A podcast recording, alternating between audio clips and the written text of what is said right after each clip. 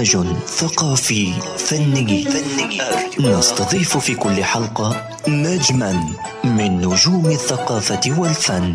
الرواء الرواء ما لما طيارة. ما لما طيارة.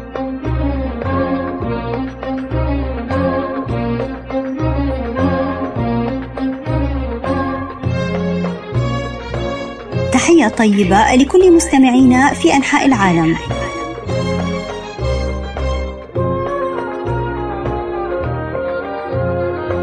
الرواق الثقافي يعود إليكم في موسمه الثالث.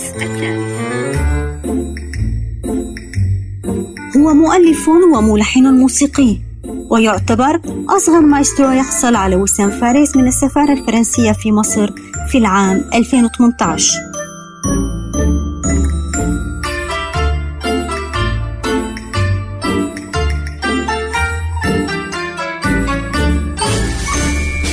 بدأ حياته الفنية مبكرا حين التحق بالمعهد العالي للموسيقى كعازف على آلة الفلوت.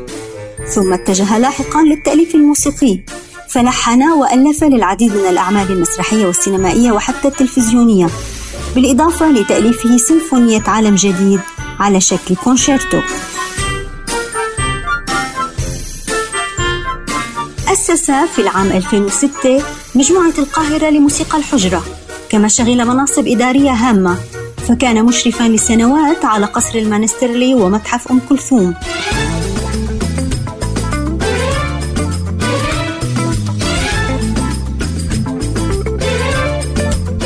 شغل منصب مدير مركز الفنون بمكتبة الإسكندرية حتى العام 2017 حيث أعاد تنظيم مهرجان الصيف إلى مكتبة الإسكندرية وجعله مهرجانا دوليا. ضيف الحلقة المايسترو المصري هشام جبر, هشام جبر.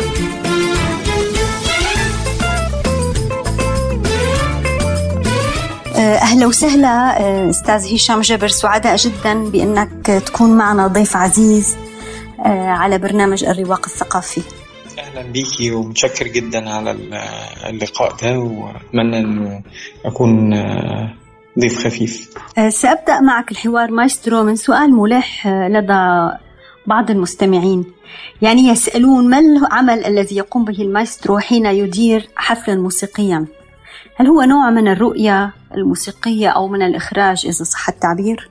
آه قائد الأوركسترا هو أو المايسترو هو آه المعادل الموسيقي لما يفعله المخرج في السينما والمسرح. هو بالظبط بيتعامل مع نص زيه زي النص المسرحية أو السيناريو الفيلم وبيحاول إن هو يجد فيه كل المعاني وكل الأفكار اللي المؤلف وضعها فيه وبيحاول يجسدها ويخرجها بالشكل اللي هو شايفه أفضل للنص أو للسيناريو. هذا الأمر قد ينطبق على عمل المايسترو حين يضع الموسيقى التصويرية لعمل درامي ما. لكن السؤال أثناء الحفل نفسه يعني على سبيل المثال الحفلات التي قمت بتقديمها في بعلبك هل المايسترو حينها يقدم أو يضيف رؤية جديدة لهذه الأعمال؟ رؤية فنية جديدة؟ جميل جدا. هل لو يعني لو شفنا عرضين لفرقتين مسرحيتين بمخرجين مختلفين لمسرحية عطيل. النص واحد. في, في الاثنين محدش غير كلمة في النص. إنما هتلاقي الإيقاع والوقع مختلف الأهمية النسبية للشخصيات مختلفة يعني المعنى الأساسي اللي بي اللي مخرج ممكن يطلعه من النص قد يختلف عن المخرج الآخر. هي نفس الحكاية في الموسيقى. أنا ما بتكلمش على إنه المايسترو كمؤلف. المايسترو حاجة ومؤلف حاجة. قد يكون المايسترو هو المؤلف في في بعض الأحيان إنما ده مش زي ما بيكون المخرج المسرحي هو مؤلف النص في بعض الأحيان إنما ده مش بالضرورة. لكن التعامل مع النص الموسيقي يختلف من قائد إلى آخر وإلا كان الأوركسترات العالمية سجلوا كل واحد يسجل تسجيل واحد لسيمفونية بيتهوفن الخمسة وخلاص طالما كلهم هيطلعوا زي بعض. لا طبعا كل قائد ليه رؤية مختلفة أو المفروض إنه يكون ليه رؤية مختلفة. ويكون ليه آه يعني شايف ال... ال... النص الموسيقي بشكل معين وبيعبر عنه بشكل معين وأكيد لو آه يمكن ما بيبقاش واضح وجلي عند المتفرج العادي أو المستمع العادي آه إنما المستمع المتمرس هتلاقيه عنده تفضيلات إنه يسمع السيمفونية الفلانية من المايسترو الفلاني آه أفضل من المايسترو العلاني والمايسترو العلاني بيعمل سيمفونية مؤلف آخر بشكل بيعجبه وهكذا. معك حق أستاذ هشام فعلا تختلف الرؤية والتوزيع وربما حتى الإخراج من مايسترو لآخر. أعود معك لمرحلة الطفولة. يملك بعض الأطفال موهبة الموسيقى وقد يكون لديهم الشغف بالموسيقى. لكن الأهل لا ينتبهون في بعض الأوقات لموهبة أطفالهم. فكيف يمكن الأهل أن يلتفتوا لهذه النقطة من منطلق تجربتك الشخصية؟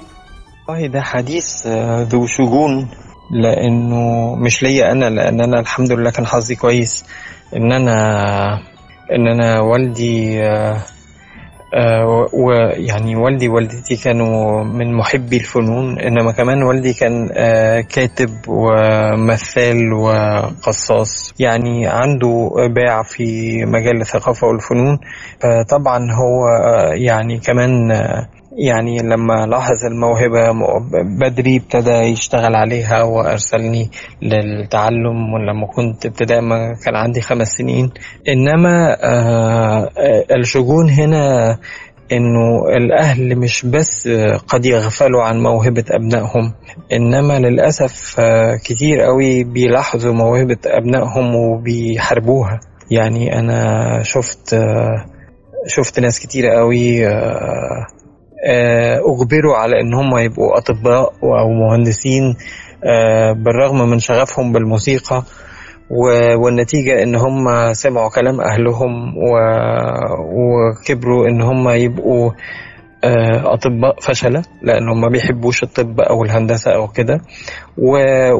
وقرروا في مرحلة متأخرة جدا من حياتهم إن هم يرجعوا لشغفهم الأصلي ويمتهنوا الموسيقى لكن كانت بالنسبة لهم الوقت اتأخر وبقى ما عندهمش ال الاستعداد الجسدي الطبيعي للتعلم بشكل صحيح.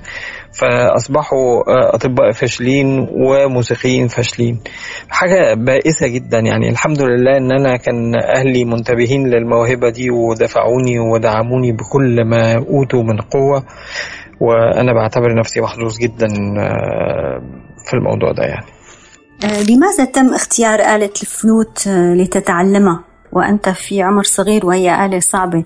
أم أن اختيار الآلة أتى في وقت يعني لاحق؟ الحقيقة أنا ابتديت أتعلم الموسيقى في تعلمت كمانجا الأول تعلمت كمان وكنت سيء جدا جدا يعني. كنت عازف سيء جدا وتلميذ سيء للغاية لأني ما كنتش بحبها. ما كنتش بحب أعزفها. آه وبعدين آه بعد سنوات من المحاولة آه حاولت دراسة آلة الفلوت والحمد لله يعني تفوقت فيها وتخرجت كعازف فلوت يعني من الكونسرفتوار يعني الحقيقة جوابك مبشر جدا ويعني ومقنع ففشلنا مثلا في تعلم آلة ما آلة موسيقية أو أو مهنة ما لا يعني بأننا فاشلين بالمطلق. يعني ممكن يكون الميول في اتجاه مختلف في آلة موسيقية أخرى. لسنوات طويلة كنت عازفا ومن ثم مايسترو. ولكن في وقت يعني متأخر نسبيا العام 2001 اتجهت للموسيقى التصويرية مع المخرج شريف مندور. كيف بدأت الفكرة؟ هل كان هذا اقتراح من المخرج أم كانت رغبة منك؟ الحقيقة أنا ابتديت أنا ابتديت ال ال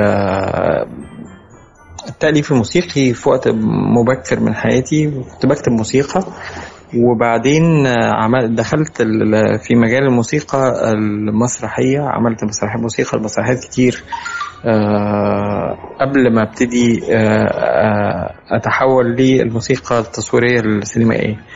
ف وكنت اشتغلت مع شريف مندور في في بعض الحاجات الصغيرة قبل كده والإعلانات وغيرها. و آه يعني كان ترشيح طبعا. شريف آه ليا مهم في الوقت ده. بس هو ما كانش متأخر هو بس دي الانتقال إلى السينما هو اللي كان في الوقت ده إنما قبل كده كان عندي تجارب مسرحية كتير.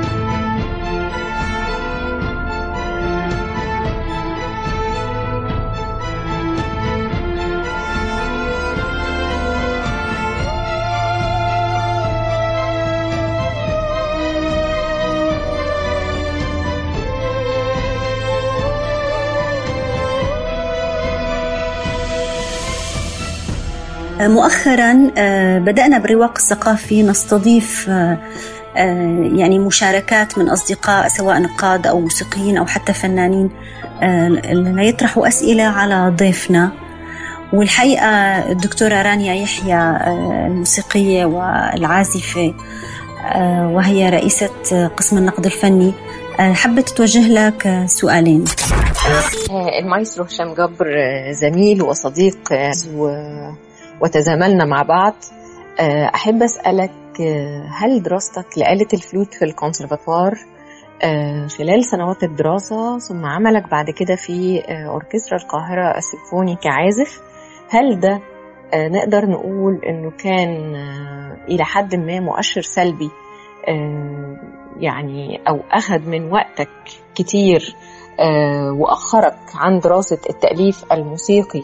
المجال اللي انت اخترقته فيما بعد كمؤلف ولا كان الأفضل إن انت كنت بدأت التأليف الموسيقي في سن مبكر أكتر من كده؟ وهل يعني عشقك وتعاملك مع آلة الفلوت خلال سنوات طويلة يعني من وانت طفل لغاية يعني سنوات قريبة هل ده أعطى لمؤلفاتك مذاق خاص واهتمام خاص بآلة الفلوت ولا برضو نقدر نقول إن هو يعني حاجة أثرت بشكل سلبي على طبيعة مؤلفاتك وعلى اهتماماتك بالنسبة للآلات المختلفة وخاصة في المؤلفات اللي أنت قدمتها تحديدا لعالم المسرح. فأحب أعرف وجهة نظرك. طيب زي ما قلت لك هو سؤال ذكي و... وإجابته مش سهلة. إنما خليني أقول إنه ال... يعني علاقتي بأوركسترا القاهرة السيمفوني اللي ابتدت وأنا طالب في السنوات النهائية في ال... في الكونسرفتوار آه كانت مفيدة جدا جدا جدا آه ل آه career قيادة الأوركسترا تحديدا لأن وجودي في ال في ال في الأوركسترا لسنين طويلة يعني أنا متهيألي قعدت يمكن 19 سنة ولا 18 سنة مش فاكر بالظبط. آه عضو عازف في أوركسترا القاهرة السيمفوني. آه كل أسبوع بن بنعزف program جديد سيمفونية جديدة كونشيرتو جديد افتتاحية جديدة.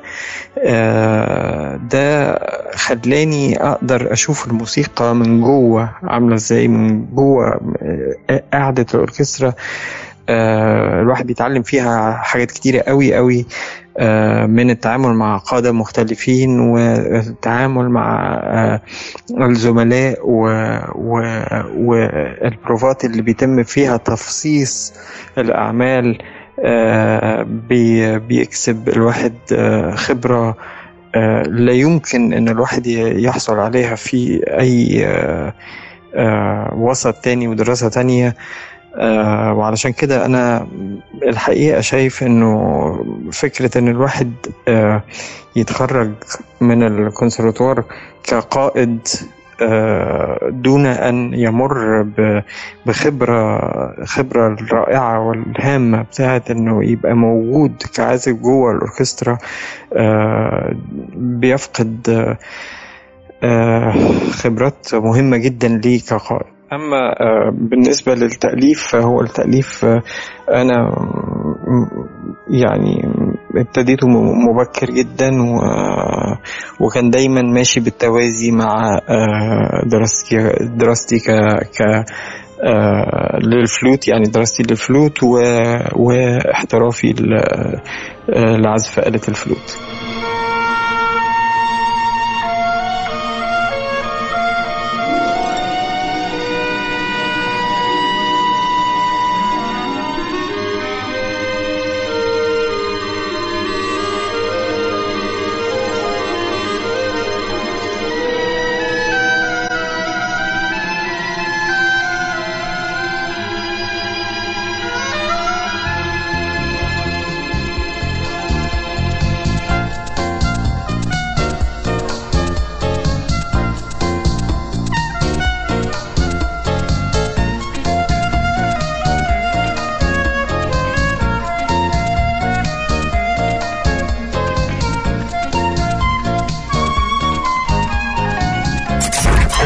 مايسترو هشام جبر تقدر تقول لنا آه، انت شايف نفسك آه، تقييمك الذاتي آه، وسط كل المؤلفين الموجودين المصريين والشباب آه، اللي بيقدموا أعمال آه، ليها علاقة بين الموسيقى والدراما آه، سواء في المسلسلات أو في الأفلام أو في المسرح.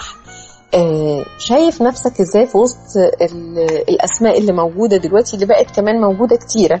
آه، انت كواحد أستاذ آه، متخصص آه، درست في الكونسرفاتوار آه، اشتغلت في أوركسترا القاهرة السيمفوني آه، يعني حياتك كلها related بالموسيقى. فشايف إزاي يعني تقييمك في وسط هؤلاء؟ انت شايف نفسك إزاي وممكن تكون رايح على فين؟ لا مسألة التقييم دي و... وشايف آه، نفسي آه، فين بالنسبة لهم. يعني دي حاجة متروكة للجمهور آه، أولا وأخيرا. ومحدش يقدر يقيم نفسه إنما لازم الواحد يترك التقييم ده لل... للمتلقي أولا وأخيرا. ابقى على تواصل مستمر. وبودكاست الرواق. لا تنسى تفعيل زر الاشتراك الموجود في تطبيقك لتصلك الحلقات في حينها. كانت الأعمال الموسيقية بالنسبة لك وخاصة المرتبطة بالدراما ولم تنحصر طبعا بالتلفزيون آه، بل امتدت التجربة للمسرح والسينما آه، مثل فيلم كشف حساب قبلات مسروقة فيلم هندي مسلسل يعني عاوزة أتجوز اللي هو أكثر شهرة على الأقل بمنطقتنا آه، بعض من هذه الأعمال يعتبر كوميدي البعض الآخر رومانسي أو تراجيدي السؤال هل تضع الموسيقى آه، التصويرية لهذه الأعمال بعد أن تقرأ السيناريو؟ أم تحتاج آه، لمشاهدة العمل لكي تستطيع وضع ال- الموسيقى؟ الوضع في السينما مختلف عن بقية الأوساط الفنية زي المسرح والتلفزيون الموسيقى في في السينما لازم تكون متماشية بالثانية أو بأجزاء الثانية حتى مع اللي بيحصل على الشاشة. وعلشان كده آه، لازم أكون بشتغل على نسخة نهائية من الفيلم علشان أخد القياسات الدقيقة بتاعت آه، أطوال المشهد فين الموسيقى في أي ثانية بالظبط الموسيقى هيحصل فيها تغيير درامي آه، آه، إمتى الموسيقى لازم تخرج؟ هل هتخرج بهدوء أو هيحصل قطع؟ آه، واضح. كل الحاجات دي لازم تحصل آه، بقياسات دقيقة جدا فلازم أكون بشتغل على نسخة نهائية من من الفيلم. أما المسرح المسرح أنا بشتغل الأول وبعدين هم بيتحركوا سواء بيمثلوا أو بيغنوا أو بي بيرقصوا على المزيكا المعدة من مني سلفا.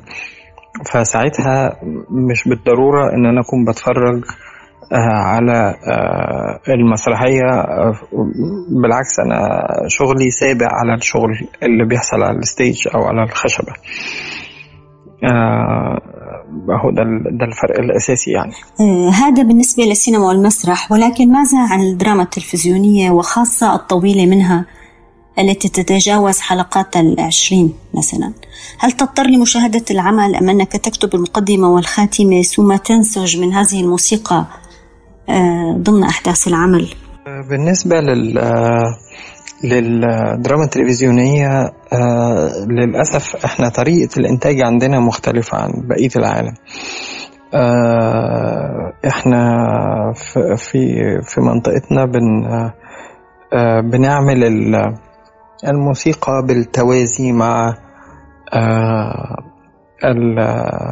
الحلقات مع تصوير الحلقات. فبالتالي ما بيبقاش فيه إمكانية أصلا لأن أنا أشوف الحلقة خلصانة وأعمل لها موسيقى. فالموسيقيين عندنا في في منطقتنا بيشتغلوا بيعملوا آه، مقدمة ونهاية وبيعملوا آه، إحنا بنسميها النمر.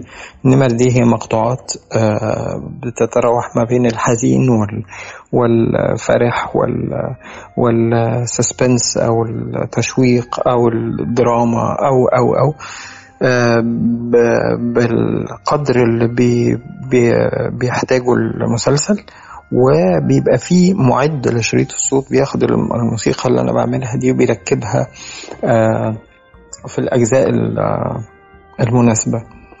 آه، طبقا لرؤيته هو.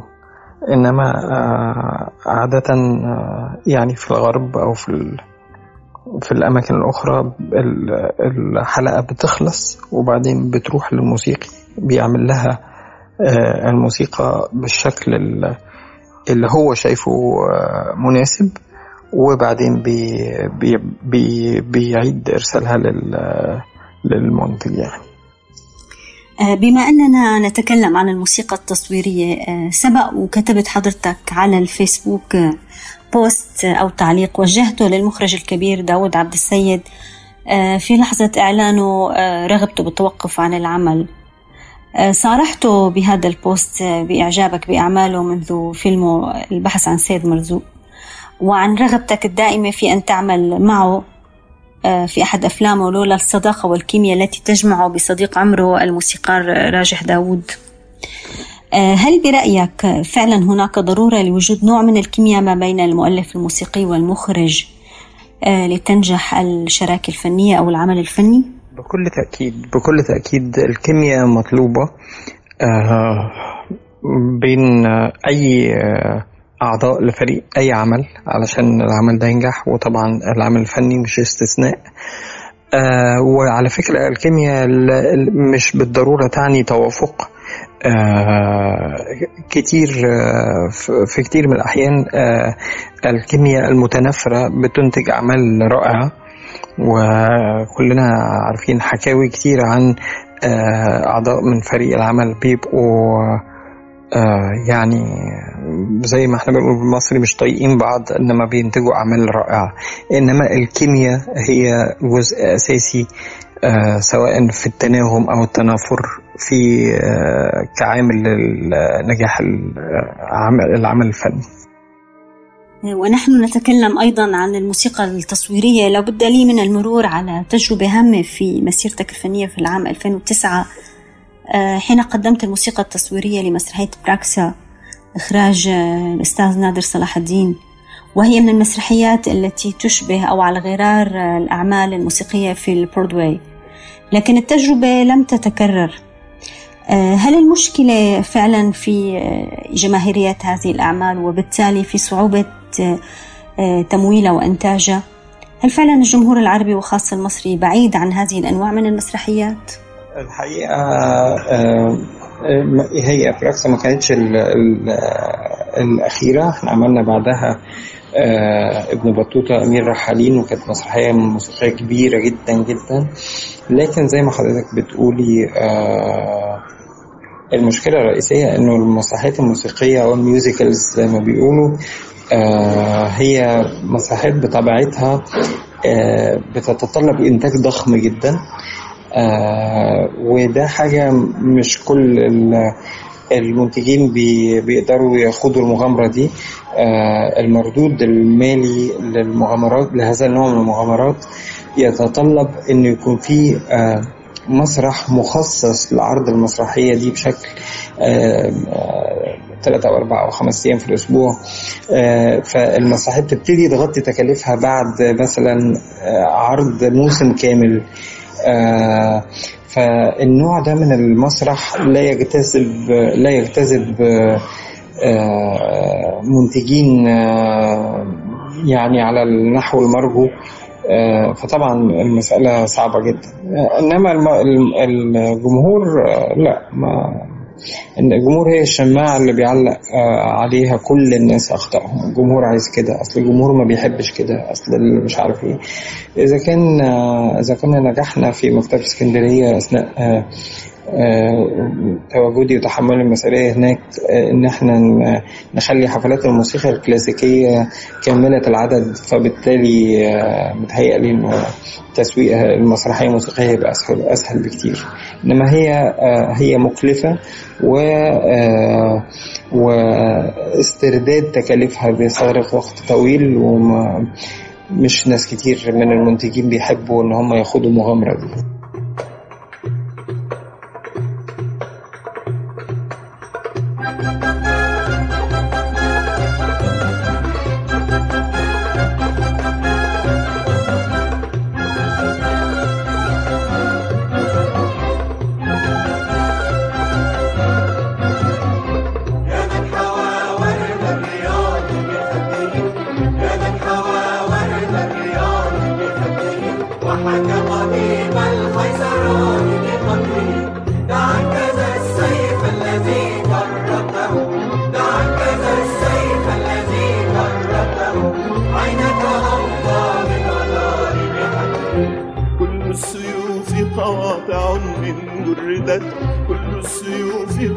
قواطع من جردت وحسام الأحضك قاطع في ضمنه إن شئت تقتلني فأنت محكم.